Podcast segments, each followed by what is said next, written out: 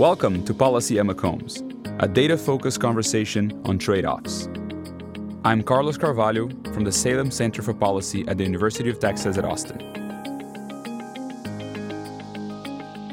We have with us today Phillip Magness, Senior Research Fellow at the American Institute for Economic Research. He's the author of numerous works on economic history, taxation, inequality, and education policy, and, and, been, and has been writing extensively about COVID.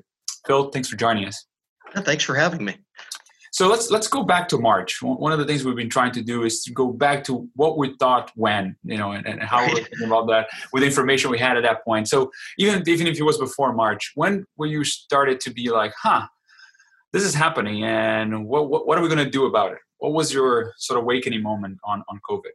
Yeah, I see the first sign that I noticed anything about it um, really coming into kind of a serious direction uh, the very end of February, the New York Times really started ramping up its uh, its coverage of, of COVID, and I noticed it at the time. I wasn't uh, expecting you know anything near like what we had at the moment, uh, or the lockdowns or anything that followed. But I noticed that suddenly their their attention had shifted uh, pretty intensely to that subject, and then some of it was actually sounding kind of a, a fairly alarmist direction.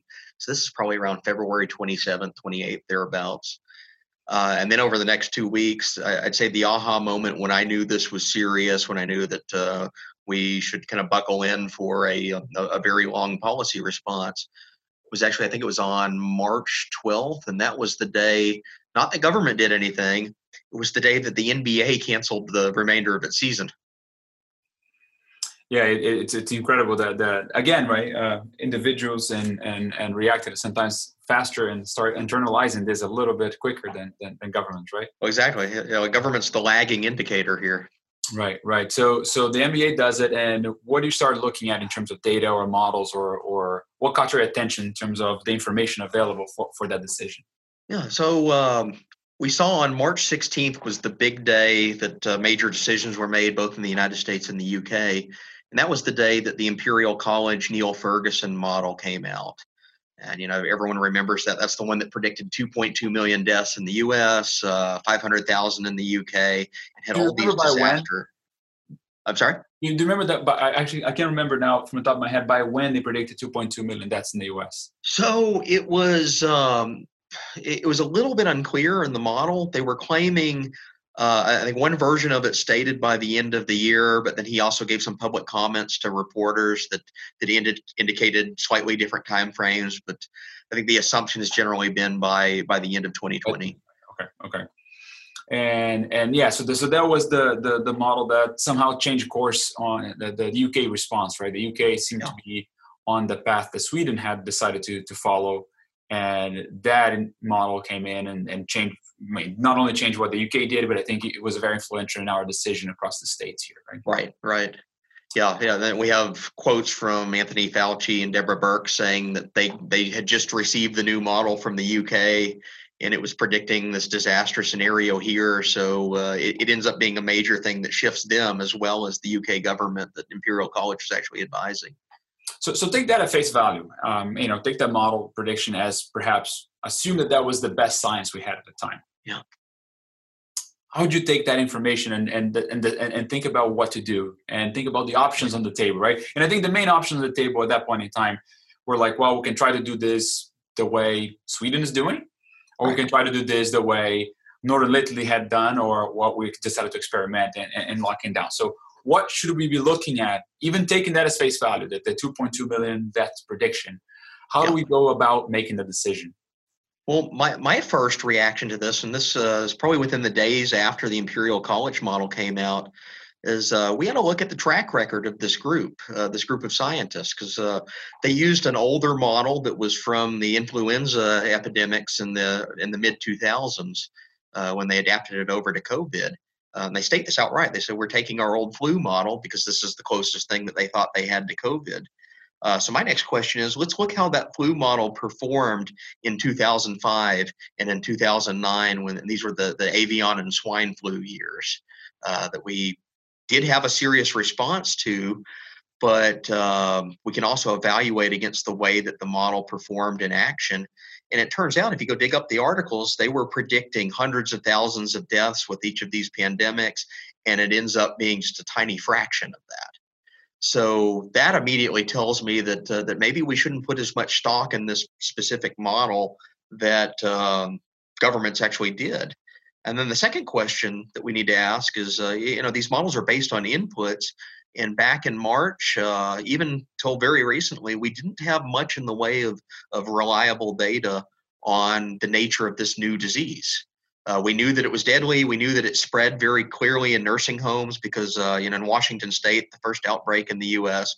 was in nursing homes. We knew out of Italy that elderly populations were especially vulnerable, and that had been where the majority of the deaths had occurred uh, by far in Italy.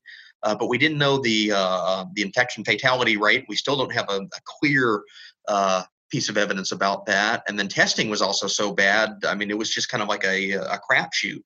You didn't really know what was going on. Uh, and yet, all these things are, are necessary to uh, to kind of calibrate the parameters of the type of modeling that they uh, employed there, and that raises a huge red flag for me. Um, that's that's kind of science uh, flying uh, blind uh, into the wind and not really knowing what's going to going to happen, and yet pretending as if you have almost like this pretense of knowledge that uh, you can project not only weeks out but years out uh, the epidemiological pattern of this disease and all using a model that hasn't performed all that well in the past. Right but but so one would try to justify what we did by looking at that and say okay we don't know enough. There's lots of unknowns here. We don't have enough testing. We don't have enough information. But under a combination of parameters and uh, a combination of assumptions we're facing 2.2 million deaths. Right. So so but there's something else that was missing uh, uh, in in that discussion uh, when when deciding, let's say, to, to and that, that's the, the, the trade off calculation, right? So exactly. all right, we can we can sit here and and let this ride, and yeah, maybe we're going to kill 2.2 million people, and and or we can can do something that is extremely um, intrusive, extremely right, just like uh, unpredictable in its nature and what was going to do and what's going to generate. So so as as the lockdown started rolling in, what, what, were the things that you were thinking? I mean, there's the obvious disruption. On, okay, well, the job market is going to sure, suffer, unemployment is going to go. But how were you thinking about that side, the, the, the trade offs that we're starting to face? Well, uh, the immediate trade offs that come to mind is we know from past economic recessions and depressions, there's an extensive literature on this, that it actually has clear effects in both increases in substance abuse, increases in depression, which leads to suicide, um, all sorts of ill health effects associated with economic downturns. We know this from 2008 when uh, uh, when the last major recession happened. Suicide spe- uh, spiked, alcoholism went up, substance abuse went up, and this is a just a, a natural response that people have when when there are massive job losses and uh, poor prospects for the future. Uh, so we can reliably predict that something like that is going to happen, and and, and guess what? Uh, it has started to play out that way. Uh, we know from some states that were not hotspots of COVID, they were even reporting suicide rates that are uh, are matching or exceeding what uh, what their localized COVID rate happened to be. Uh, so that kind of a downturn is immediately evident as, as something that has to be as part of the trade-off. Then you start uh, looking at secondary and, uh, and, and third order effects that that are taking place in response to this policy. So we we locked down society in response to uh, to COVID, but that also included the cancellation of what were called elective procedures in many hospitals. Uh, it shut down the remainder of the medical industry so it could reorient and focus toward COVID, so we wouldn't lose our hospital capacity for uh, uh COVID mitigation. But what does that mean? It's uh, it could be anything from someone who is in an early stage of cancer now has to delay treatment for several months and that could have serious, severe effects on their their expected lifespan. Uh, not not maybe this year, but many years from now. Uh, it could be anything from elective surgeries that uh, pertain very closely to the quality of life. So elective surgery is not, uh, like to put it, it's not like getting a plastic surgeon to fix your nose or something. Uh, it could be a hip replacement. It could be a, uh, a, a joint repair. It could be something that treats uh, a medical problem that's not severe now, but when you get into old age is going to very, very clearly rack up and cause you problems if you don't treat it now. And what that implies is that some of the toll of, uh, of this is going to not be fully felt until 10 20 30 years from now for many people uh, they're going to find uh, diminished quality of life and maybe even lifespan itself because of treatments that were delayed uh, in response to the lockdowns. So you start thinking about all these different uh, conditions that come about, and uh, it, it's suddenly a very severe aggregating problem that's not at all considered in the models. It's not. This isn't part of the the, the calculations that uh, uh someone like Imperial College is making. Uh, this is the cost side of a, uh, a decision that's almost occurring in a vacuum. Yeah, and and and so you need to, adding those things up is very difficult, of course, but but at the same time I think we treated the two sides in very different ways, right? One mm-hmm. side being, okay, we have a lot of uncertainty, but let's take the 2.2 as face value. And the other side, let's not even talk about it. Let's not even debate that. Let's right. not even let's right. not even you know try to add up the things that we're going to do. And and uh, one of the things that you you you write a lot from a, from um, um, I want to say like economic freedom point of view. in a lot of things you write. And um, the one thing that bothered me and and and I want to take your see your take on it is that the notion that governments start coming in and say we're going to decide what's essential what's not essential. Right. Uh, and the sort of uh, our inability to understand how you know the economic engine connects and how things are connected to to define what's essential and non-essential it, it's scary. Um, yeah. and, and, and you know the implications of that is it's just incredible and and surprises me actually that we didn't suffer more of a, of a disruption. But so, yeah, I mean, that, and when, you start defining things as essential versus non-essential, that's a political decision. That is the governor or the mayor of some uh, state or city uh, coming in and saying, "We know that this type of business is necessary, but these other types of business are not." And, and we found this in the United States. Uh, some things that were legal in Ohio were illegal just across the border in Michigan. So the Michigan governor governor uh, deemed, uh, I think, gardening supplies non-essential. Uh, so they had to rope off that section of the store. Uh, whereas across, just across the border, you could drive five minutes up the road if you live near the border. Uh, you can be in Ohio, and suddenly uh, it's a very different uh, situation because they made it on political lines. Uh, we saw this internationally as well. There was a, um, a kind of a quirky story of a, a store that sits on the border between the Netherlands and Belgium and the half of the store that was on the Belgium side was all roped off to only essential items, whereas the half of the store on the on the Netherlands side was uh, uh, basically open. Uh, you know, with social distancing and all the usual uh, precautions in place, but uh, you could sell things in one half of the store and not the other half of the store. And, and you look at this on its face; it's just kind of absurd. So I started looking a bit into some of the history of uh, where do we get this definition of essential versus non-essential because it is putting it in the hands of the politicians rather than any scientific basis. And if we go back to previous pandemics where they've adopted uh, uh, you know policies to try to curtail business hours, uh, so the famous one being the Spanish flu in 1917, there was not an essential versus non-essential distinction that was made.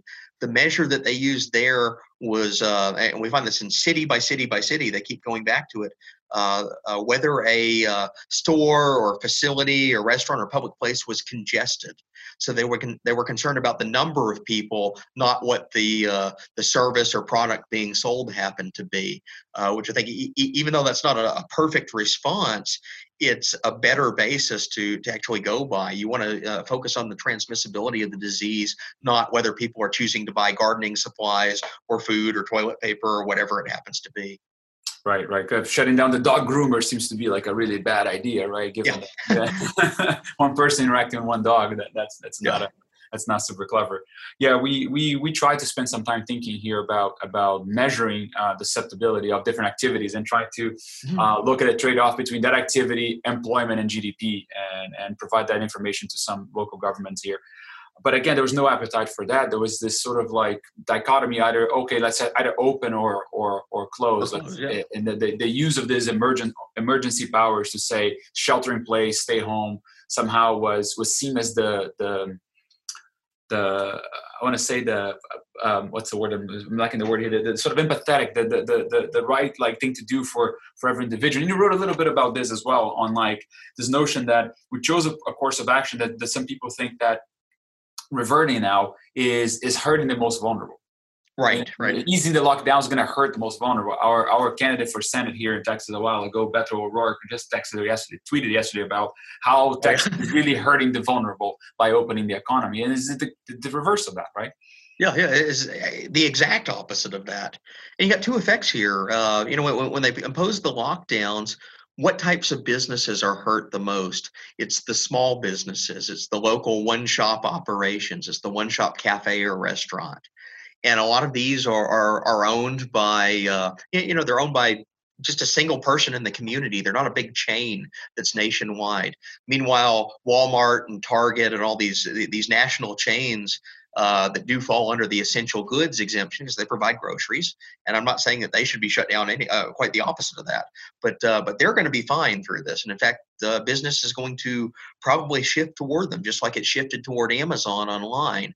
But the businesses that are going to hurt the most are those that do not have a national political presence or even a statewide political presence to uh, to, to, kind of mount a uh, an opposition to uh, this politically induced uh, presence to try and, and put them in, under lockdown. Then the second thing of that, whenever you enact a lockdown, you are inviting enforcement. You're inviting uh, agents of the state, and this is police, it's bureaucrats, it's regulators, whatever it happens to be. Uh, you're giving them a power to come in and say, uh, anyone that violated this lockdown uh, is now subject to either fine or arrest or imprison, imprisonment, all the usual things we do when we make something illegal. You have to expect that it's going to be enforced as it usually is by the government. They're going to send the police and regulators out. Uh, well, what do we know about enforcement in general, even separate and apart from COVID? Uh, patterns in police enforcement, patterns in regulatory enforcement, tend to overwhelmingly be focused upon those that are least able to defend themselves. People that don't have access to high dollar attorneys, don't have corporate lobbyists. Uh, in other words, the most vulnerable members of society. Uh, often that means poor people and racial and ethnic minorities. And we know from several weeks of COVID enforcement and we started to get some data out of uh, New York City on this in particular. They started to release the numbers of uh, how many people they had arrested for violating the lockdown, and then they did the racial breakdown, and it turned out over 80% were either African American or Hispanic. And this is a, a, very large, diverse city, but they all happen to be, all the arrests happen to be in, in just basically two racial and ethnic groups uh, something is not right there. Something's uh, very discriminatory there in the way that this is being enforced. It's, it's almost as if they're going into the poorer neighborhoods and then the minority neighborhoods looking for lockdown violators. Meanwhile, in the, in, in the wealthy neighborhood in downtown Manhattan, they're kind of looking the other way. Uh, and this it's, a, it's a, almost a public choice effect because you know that uh, uh, of who's going to be able to hire an attorney, who's going to be able to uh, uh call attention to abuse of enforcement, and then who isn't. at, at the same time, at the same time, the, the the the most vulnerable, the poor, have more of an incentive to go out and and and and not obey the lockdown because the exactly because the marginal benefit the marginal benefit of working a day is much higher for them right than, than than for a professor sitting at home still working like me where you know yeah. my life so so the the word i like the the what was it um some a lot of epidemiologists and some health officials using the word oh this is an inconvenience Right, right. It might be an inconvenience for me, maybe for you, but for a lot of people, it was not an inconvenience. It was like a, a destruction no, of their livelihoods, right? And, and so that, that that the condescendency of that word is just like unbelievable. Yeah, yeah, and we we saw that all over is the, the the blue check Twitter mafia, if you want to call them that. Uh, most of these are, are, are people that are academics or they're reporters. They're they're middle class, upper middle class people who are able to work from home. Uh, they can work from home, but if you worked in the service industry, if you worked in retail, uh, jobs that are, are, are more commonly associated with uh, you know uh, minimum wage jobs, and this is your only source of livelihood or income, and you can no longer go to work because your business is shut down. Uh, you can't sit there and watch Netflix all day and continue to collect your salary and do a Zoom meeting to teach your class. Uh, your livelihood is cut off. Right. right. So, so um, but we did it right? So we did all these mistakes of, of, of not really considering lots of different alternatives. Uh, one of the things that i think was very very um, um, uh, not necessarily fair to the public is the fact that the goalposts shifted as well right? We oh, had oh, we so. had right we had this idea that well maybe we're going to do this for like two weeks to flatten the curve. That was the yeah. the, the term that went viral. Uh, with the idea of flattening the curve it was not an idea of changing the total number of infections just like smoothing the path uh, slowing the rate of, of infection so that we don't overwhelm capacity. And maybe I think the target in the beginning, people probably hoped that was like, oh, it's going to be a two week thing, which right, you know, right. not that big of a deal if it's like a, a, extended, you know, holiday two weeks, right? Yeah. Uh, but what two weeks became three months. Yep. and the goalpost and the goalpost started thinking, well, now we just nothing about flattening the curve is about somehow eradicating the disease. So Right, what was the dynamic that you that you saw that led to this sort of shifting in the goals of the politician here? Yeah, i i- it's almost like they they sold the bill of goods to start off with it because it was all about flattening the curve. That was the meme circulating around the internet. It was the uh, talking point of Anthony Fauci and all these uh, public health officials. Uh, we're going to do this for a couple weeks because we need to flatten the curve to preserve our hospitals. Uh, and just just as you said, that that passes by. That deadline passes, and it's oh well, we need to extend it from uh, April 1st to April 15th. and April 15th to March to May 15th, May 15th to June, and so on. So it's been just uh, kicking the uh, the goalpost even further down the line, and even to the point that I was reading an article in the New York Times yesterday uh, where they were trying to compare the European response, the Western European response, to uh, the American response. And now all of a sudden, the talking point is that Italy and Spain uh, actually did something right because even though they had a sharper uh, peak uh, in the total number of deaths, they also had a sharper decline. And then they have this overlaid with the chart of the United States that has a milder peak and a milder decline. And I'm sitting there thinking, wait a minute, this looks a lot like the flatten the curve argument that you were using back in March, and now you're saying that this is wrong. It's it's it's almost like this uh, uh, this internal disconnect of where they're out searching for a justification for the lockdown rather than making the lockdown based on uh, on sound science itself. Right, right, and and and, and here you are again, right? Because we we we we're in the middle of June now, and and places like Texas, where I live, where we are, Yeah. uh, that did not have a first wave. So Texas, the, the, the reality is that people are start talking about a second wave. We just did now have a very mild number of cases uh, uh, in Texas throughout. Texas still is the state with the lowest death per capita of any significant large state, right? And then guess what? Yeah, we we we move out of a two month lockdown to say like, listen, we cannot just hold on the line here. So let's say you don't have enough cases and you keep shut down forever until a vaccine comes up. That's not an option, Right, right? right. That's not Our governor has been, has been has been opening things up, and life goes back to normal. If you look at all the mobility data, Texas seems to be back to a normal level of activity. Um, and fair enough, there's some cl- the, the, the, there's the growth in the cases, there's growth in hospitalizations, which were to be expected, right? That's exactly there's no fighting that. That's just no no no avoiding that. Uh, Right. But you see again, I think a lot of uh, the same type of rhetoric of like, well, see, that was a mistake to open it up. I was like, well, what was the alternative? Right. see what the alternative Right. was. And, Right, and the I think you see that alternative- across, across the, the, the, the similar comparison you see between Europe and the US. Now you see Oh, yeah. between the hard hit blue states in the Northeast. Oh, they did it right. Like, wait a second. New York has a thousand deaths per million. Texas has 70. right. Right. Um, but anyway, so I'm not saying that Texas has to get to, to a thousand. I think now we learn so much more, right? So Yeah, actually, let's move to, to that part. And we, we did all this, and now we're here in June, and we learned a lot more about the uncertainty we had in the beginning that might have been uh, uh, uncomfortable and made politicians sort of, you know, uh, Yeah. panic and, and opt for, for a lockdown type strategy. What do we know now? How do you see what we know now and what we're going to go be doing moving forward? Well, so the biggest point of data that's been added into our, our mix, or I guess more so confirmed, because we had early signs of it, was just how disproportionately this disease affects the elderly. And it, it's even to the point, so it's a very severe risk among the elderly. Uh, it's a very mild risk among younger people and healthier people. Uh, and of, of the younger people that have died from it, uh, there's overwhelming evidence that there are people with other medical conditions that uh, exacerbate it, which is tragic and horrible in its own right. I don't want to downplay that, but uh, we, we very clearly know that this is a disease that disproportionately affects the elderly. Uh, what does that tell us? Well, it tells us that uh, that maybe we need to consider different approaches to our policy responses that were not there back in March. Uh, the foremost among those being the nursing home issue.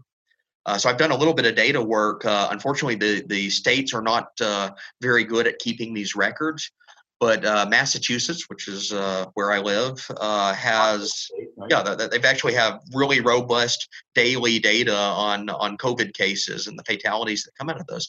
And they started back in early April. They started tracking the daily deaths in nursing homes as opposed to the general population. And they discovered something really quick early on. So back in April, it was about 50% of all deaths in, uh, of COVID in Massachusetts were in nursing homes. Nursing homes that accounted for, I think there was a population of about 50,000 people in a state of, of 7 million. So it's a tiny portion of the population is accounting for half of all COVID deaths, and that number's increased. It's uh, it's now hovering around 63, 64 percent of uh, COVID deaths in Massachusetts are from nursing homes alone. Uh, so this is telling me something very, very pronounced. It says that we not only have an acute uh, vulnerability among elderly people, but it's also an acute vulnerability among elderly people in a certain type of scenario, a certain type of facility. Uh, so that tells me you need a policy response targeting and figuring out a way uh, to lessen the susceptibility of nursing homes. And that could be that maybe that could include uh, uh, you have tighter restrictions on entry and exit into them. Maybe it could include spreading out or dispersing the population of the nursing home. A big one that's come up. A lot of states adopted these these bizarre policies that required nursing homes to readmit COVID patients and that they end up being carriers that bring it into an otherwise secure facility. And next thing you know, uh, half of the residents have, have contracted the disease. So there's all sorts of things that could have been done for nursing home, homes and still should be done, but were basically omitted from this this general top-down, one-size-fits-all approach that we took back in March. Uh, so, and then the final complication of this, you know, we talked about the Neil Ferguson Imperial College model which is all premised upon agent based interactions as a simulation model in the general population. It's uh, what happens if we do business as usual and people contact five people in the course of their, their day going to work and school and stuff. Then we close down work, we close down school. Maybe that reduces to two, and that limits the uh, uh, the number of interactions. So it's, it's it's a sophisticated model, but it's a general population model. You go back to the 2005 paper where they first developed this model, and they say quite explicitly we do not account for group residences such as nursing homes, prisons, and care facilities. So the model that we based all of this policy response on, this uh, the sophisticated uh, agent-based simulation for the general population, did not even account for the one area that's turned out to be far and away the single biggest cause of COVID deaths. Uh, another way of saying that is the model uh, that Neil Ferguson and Imperial College used, it predicted a certain type of deaths, but they are not the types of deaths that we are actually seeing. Uh, so that tells me maybe we need to step back and reevaluate even the even the core uh, empirical basis that we made these decisions on, and uh, and taking new knowledge. Uh, abandon lockdowns entirely and look to a more focused policy that looks at nursing homes that, that deals with the nursing home problem right? the nursing home problem is a very is a very sad one because it does it yeah. seems that nobody in the Western world has has been able to deal with that correctly. Right? Exactly. So Sweden, you know, I think the response to Sweden has been very measured, but they did a bad job with nursing homes and, nursing homes, yeah. in the UK, in Germany, like pretty much every country outside of Asia where I don't think they have this this the system of nursing homes. Right, parents, right, right. Maybe that somehow. I don't know. It's hard to exactly understand why the, the, the death rate in, in Asia was not as, as, as bad as in the Western world, but it's just like a, a, a tragic. Um, but but that tells us about the different type of response moving forward here. Exactly. exactly. For, for, sure. And and um, so you you also talked about, about one thing that you talked about wrote about is is about the idea going back to Neil Ferguson unfortunately is claiming victory somehow claiming the the treatment effect that right that we like to call of of the lockdown. So so some folks will go out there and say the lockdown saved 3.1 million people. I think that was the right shot of of the Nature sort of. I wouldn't call it a paper. It could be like blog that was posted. right. um, um, how do we think about that? Yeah, so, so, this is a major problem with the epidemiology literature, and this is something that I love as a social scientist, just for an intellectual exercise to look at this stuff, uh, even though the implications are very profound. Uh, so one of the great problems of empirical social sciences, is, you know, as you referred to, is inferring causality, detecting causality. It's really easy to uh, figure out that two things correlate with each other, two trends correlate, but uh, but proving that one caused the other is uh, a, st- a, statistical conundrum. This is something that uh, social scientists have been working on for uh, millennia, basically. If you figure out how, how do you track whether one variable causes the other to happen? How do you separate these two things? And the statistical tools that we have for inferring these are very sophisticated, but they're also uh, relatively in their infancy. Uh, this is something that emerged basically in the late 20th, early 21st century, uh, the most advanced causal inference techniques that we have. And they're very prominent in political science and economics, uh, some of the physical sciences as tools that are just now starting to be explored. But if you look at the epidemiology literature, it's almost non-existent. They aren't using causal inference.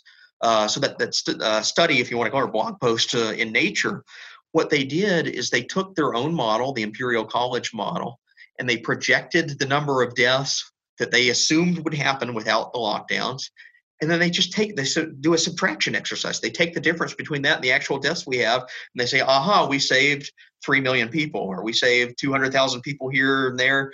Uh, that's not social science. That's uh, uh, about the same level of sophistication as when Donald Trump tweeted before March 2020 and says, The stock market's rising, therefore I caused it.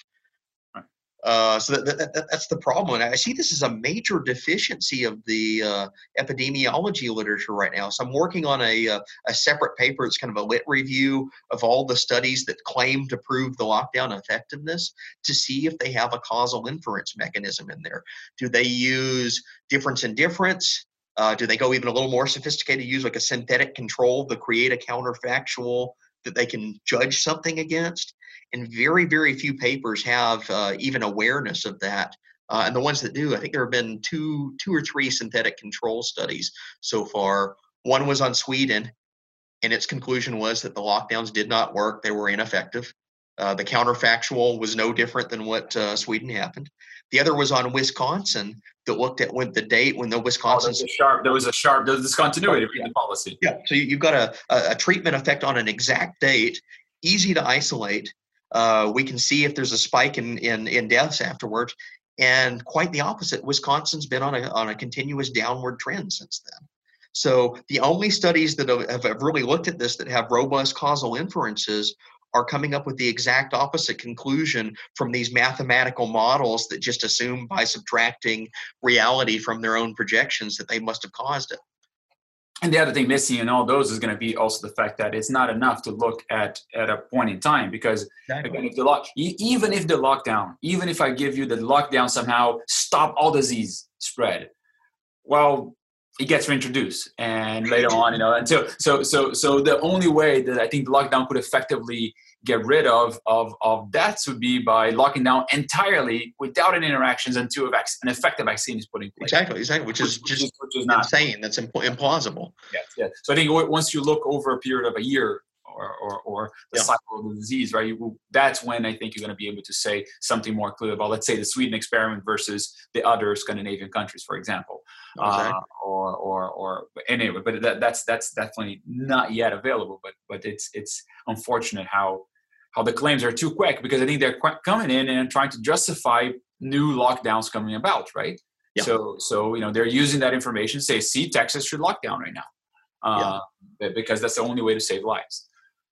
It's like the, this bizarre default position that we always go to the lockdowns. Uh, so, and here's another discovery that, that, that just kind of shocked me. This was a, a, big aha moment when working in some of this literature, because uh, you know I'm, I'm, an economic historian by background and training, I like to look at past events to compare to, and that's both uh, hundreds of years ago or recent history. And I found this paper uh, that came from uh, four leading epidemiologists at Johns Hopkins University. It was published in 2006. And this was in the midst of uh, some of the influenza discussions that were happening around then. They were also really concerned about bioterrorism, uh, so like a, an outbreak of Al Qaeda uh, using chemical or, or, or, biological agents to cause a, an attack.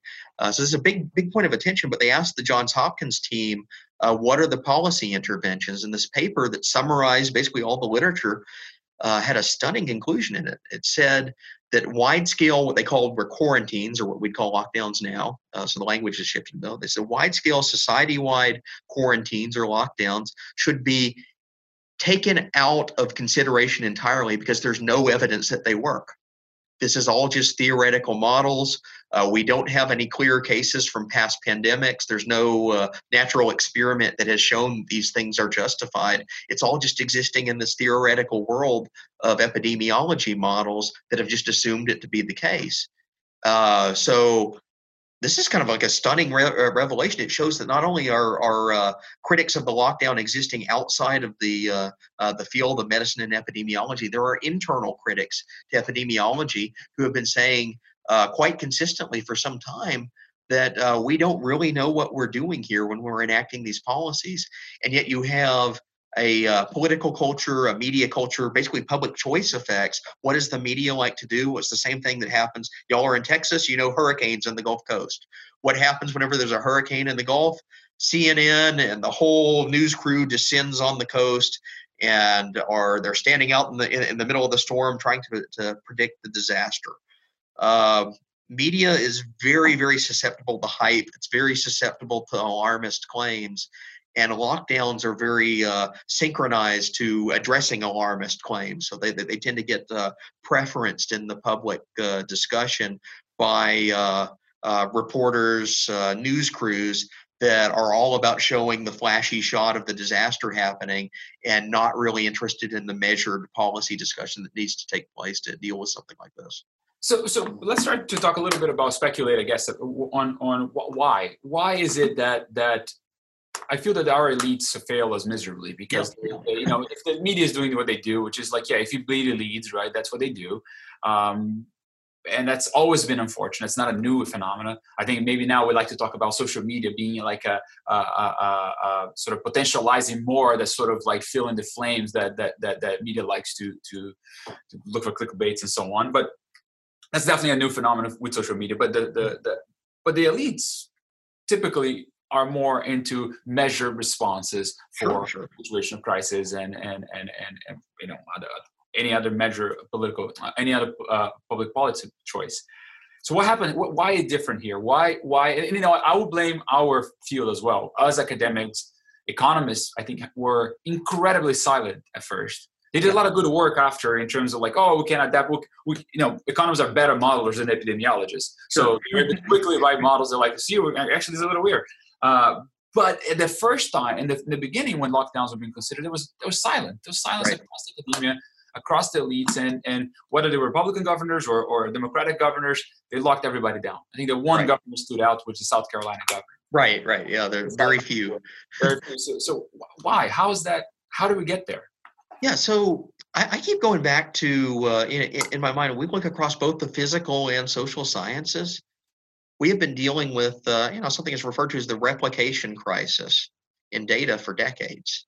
This is a well-known phenomenon. It exists in in economics, biology, physics, uh, you name it. And this is the problem of of um, elites, intellectual elites in the academy, publish work, including in top journals, that uh, other scholars come back and they just try to replicate it, try to run the same test, and they find out based on the available information it can't be done. Uh, and there's been very little correction that's taken place on that. Uh, I think this is a problem across multiple fields, but uh, it really kind of burst into the open at the outset of the COVID crisis because everyone was like, okay, well, this is the epidemiologist's turf. We'll defer to them. Uh, we'll let them uh, call the shots early on, and we're going to sit back. We're going to uh, to, to wait to weigh in. Uh, and part of that's a, there, there's some humility built into that, but the but the problem here is when you have epidemiology, it turns out to also be afflicted by a replication crisis of its own, also be afflicted by bad data of its own. Uh, that basically just let it run wild with some uh, some really suspect work. Uh, and I, I, you know, I hate to keep harping on the uh, the Imperial College model, but uh, but you know, it's the major model that's driving uh, world decisions. It, it, it's the one that other countries are replicating, and it turns out to just be a bad model, just be very ill suited uh, for the, uh, the, the situation that we encountered. And yet there was like this de- deference that we have to give it over to the epidemiologists uh, to run with it. Uh, complicate that even further. Uh, it, we, we, we've seen this in the subsequent months. Is there's almost been like a, a self-inflicted discrediting of the science by all these changing standards, the changing goalposts we were talking about, even anything as simple as advice. You know, we heard the other day Anthony Fauci uh, basically admitted that the government lied about mask recommendations back in March, uh, February and March. They were discouraging people from uh, buying masks, not because uh, that was what the, the, medicine said, but they were trying to preserve the mask supply for the hospitals. And now he's saying, oh, now we, we have enough masks we can reverse courses. That may be some sort of a political, a shrewd political trick. It does not help the condition of science in the public's mind. Uh, it undermines uh, the respect and trust that we were supposed to place in, in people that are exercising expertise. And we see this up and down the epidemiology profession. The other one that's come out uh, was when we had the Black Lives Matter protests uh, pop up. And I think there, was a, there, there are some very legitimate causes that people are protesting here. That the, the murder of George Floyd is horrific. And I think uh, almost all Americans were in agreement that it was horrific. Uh, it, it, reflects a real serious substantive problem with our police culture uh, that I support addressing, that I think most people, most reasonable people, think that we need some sort of solution to. Uh, nonetheless, those protests burst out into the open in kind of an uncontrolled way. They kind of happened uh, in defiance of the lockdowns and very unexpectedly. It's a spontaneous emergence. Well, what did the epidemiologists do in response to that? The very same people who were scolding and finger wagging at uh, just everyday life actions of going to your barber shop or going out to the store in public only two weeks prior uh, changed their tune. They became uh, political messengers rather than scientific messengers and started carving out all of these like really tendentious excuses of why the current wave of protests was not as vulnerable to uh, to COVID as uh, as we had all been just two weeks prior. Uh, so they sent a very inconsistent message there, even to the point where some of the most prominent epidemiologists at uh, like University of Washington and uh, Yale University, there were two very pronounced outspoken epidemiologists that had been up until just a few days before the Black Lives Matter protests broke out, uh, uh, scolding people for violating the lockdown, for going out in public. Uh, this is a time of, of public health crisis and we must all do our part, but they politically sympathized with the uh, Black Lives Matter protests. So just in the course of a couple of days, they completely flipped their message. Uh, and I, you know, I'm not judging sympathizing with Black Lives Matter as a protest cause. That's valid. Uh, but I, I would judge a scientific expert who is predicating his or her own advice on whether we should shelter in place uh, strictly on whether they politically agree with the reason to violate the shelter in place or not. And and and again, like the the interesting part of this, like the the the movement being very critical of the way we enforce rules. Yeah. Is it's yeah. this movement that before weeks prior was saying, you know, well, let's have these rules that have to be enforced by police. right, right, right. Yeah, and you saw that. So before George Floyd, there was a, another kind of viral video that circulated, and it was of an African American man on a oh, bus in Philadelphia and he wasn't wearing a mask, even though there was no no rule in place that said he had to wear a mask. But some uh, transit police decided, no, you're not wearing a mask, you need to go, and they were dragging the guy off the bus and slamming him to the ground. It's horrific to watch. And you're sitting there thinking, wait a minute, this is actually the same problem. And two weeks ago, you all you epidemiologists were okay with this type of enforcement and now you're saying that you recognize the problem that's that's telling me that uh, uh, your message as a, uh, a scientific community is not rooted in science at all. So uh, let's wrap up by, by, by, by again, uh, speculating a bit by the future here. Yeah. Um, so it, it, seems to me that, that this episode is going to have a lot of uh, uh, consequences to a lot of our institutions, and yes, and, you know, there's there's the obvious financial consequences that all of us are going to suffer, and universities are in dire trouble. Yeah. Uh, I see. I see uh, one of your books, "Cracks in the Ivory Tower," in the yeah. back. I, I, really enjoyed the book, even though it's very critical of my business. Right. justifiably critical of my business. So, so that, that that's great. There'll be a lot of uh, uh, adjustments and things that we're going to have to do, and and. But I think the two institutions that I'm thinking about is, is science, generally speaking, not necessarily through mm-hmm. university, but just science, uh, generally speaking, and and governments. The fact that we all of a sudden realize that safeguards that we had about about dictatorial powers the government you know that we right. don't allow governments to have they had it by just calling an emergency Right. Uh, call an emergency apparently can put me in house arrest for three weeks, three months. Yeah, like basically a suspension of our democracy, effectively. Effectively, right? And and uh, uh, so policies with enormous consequences. They were not legislated. They were just done by fiat by 50 executives uh, around the country. Yeah. Uh, so I, I, I, you know, those two things I think are are, are going to have a, a, huge rediscussion about it. So so how, how do you see that playing out? What, what's your well, and again, it taps into uh, the extent to which scientific expertise has engaged this self-inflicted wound. Uh, they've discredited themselves. It's, it's, almost like the old story about the boy who cried wolf. Uh, the next time when the wolf actually comes, uh, people are going to be much more uh, distrusting of that level of expertise because I think uh, I think it's pretty clear now that um, uh, the scientific uh, advisors as well as the politicians overplayed their card. They overreacted with a general sweeping policy nationwide uh, when it should have been a much more targeted policy around nursing homes and other things that we can maybe effectively control. Uh, so I see a lot of mistrust emerging in the future to uh, to invocations of scientific expertise as a basis of emergency, and that can have uh, problems in both directions. It can have uh, problems in uh, in both undermining future attempts to uh, uh, to enact similar policies, but it can also make people more skeptical and more distru- distrustful when an actual emergency does happen, a much more severe, whether it's a pandemic or natural disaster. Uh, it's it, it, they, they've kind of painted themselves into a corner now where their credibility is on the line, and and people really don't know where to go to to trust it. Uh, and then the second thing, and this is what really alarms me, is that um, I think some of the way that uh, the protests to the uh, uh, both in Black Lives Matter and the lockdowns themselves have played out um, have unfortunately incentivized uh, people of, of, authoritarian stripe on both the far left and the far right to really enter into the political dialogue.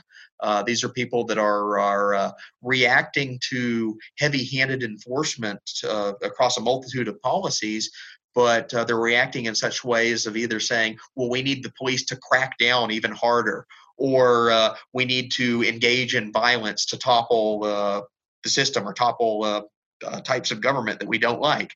Uh, those types of reactions, I think, are fundamentally authoritarian and premised on extremism.